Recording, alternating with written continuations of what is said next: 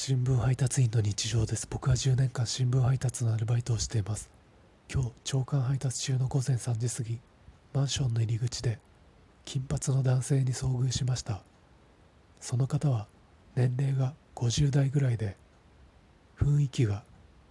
トリッピーのおばあちゃんに似ています。その方は多分仕事終わりでたまに遭遇するんですけど金髪にできるってことは会社も都立富山高校のように自由な校風なんだと思います。その方に最近はないですけど去年1回だけ缶コーヒーをおごってもらったことがあります。缶コーヒーをおごってくれた理由は僕が配達用バイクをきれいに止めてたからです。